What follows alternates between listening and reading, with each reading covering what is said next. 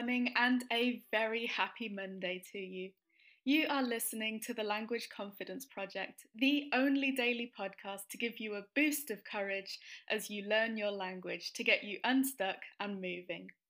If you're feeling overwhelmed by all the advice out there telling you what you should be doing, this is the episode for you. So, when we think about language learning, one of the things that can really trip us up is the idea that there's a right way to do it. For most of us, when we studied our first foreign language as a subject at school, we didn't really have the space to think about what we were doing or why, or evaluate what was actually working best for us.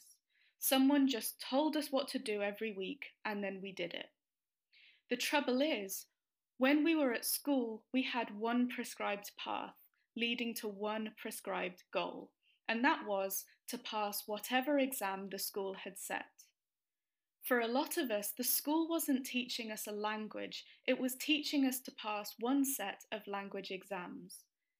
So, when as adults we either go back to the same language or we take on a completely new one, I think a lot of us start looking for that one true roadmap again. And of course, once we start looking, we have a lot of willing volunteers telling us and quite often selling us the right way to learn a language. They might be the voices of teachers or tutors, our own friends and family, software and app developers, famous polyglots, and a lot of them are really prescriptive about what they like and really scathing about what they don't. And that can lead us to think that there's a blueprint somewhere, some kind of script of rules and laws where if we could just discover it, everything would suddenly fall into place. And it feels like a lot of pressure because it means that no matter what we're doing, we're always wondering if we can optimize it or do it faster, and we're always waiting for something to come and revolutionize the whole process. And we find ourselves always looking to other people, whether it's experts or just other language learners around us, and asking, Am I doing it right? But, and I'm not sure if this is good news or bad news here, if you're looking for a blueprint, there really isn't one. Language learning is both really simple and really complicated. You need vocabulary and you need grammar. You need some vocabulary and grammar more than others. You know what you need and what you can leave out because your exam board will tell you. Or if you're learning by yourself, you know what you want the language for or what you spend the majority of your time talking and thinking about. But beyond that, and I hope this makes you as happy as it makes me, you have full freedom to carve your own path. You have full permission to bring as many parts of you into your language learning as you can find. The only blueprint for your own language learning, if you can call it that, is aligning whatever you do as closely as possible to the things you care about and the goals you set, while making it as painless as possible because then you'll keep doing it.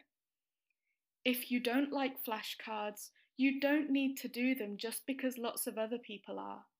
If an app isn't working for you, it isn't working for you.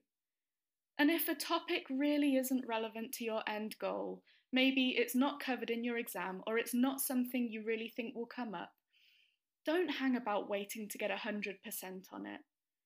And there will always be someone who comes along and tells you there is a better, faster way. But the reality is, all we can say for sure is that they felt it was a better, faster way for them. So, for anyone who needs to hear this, you cannot get this that wrong.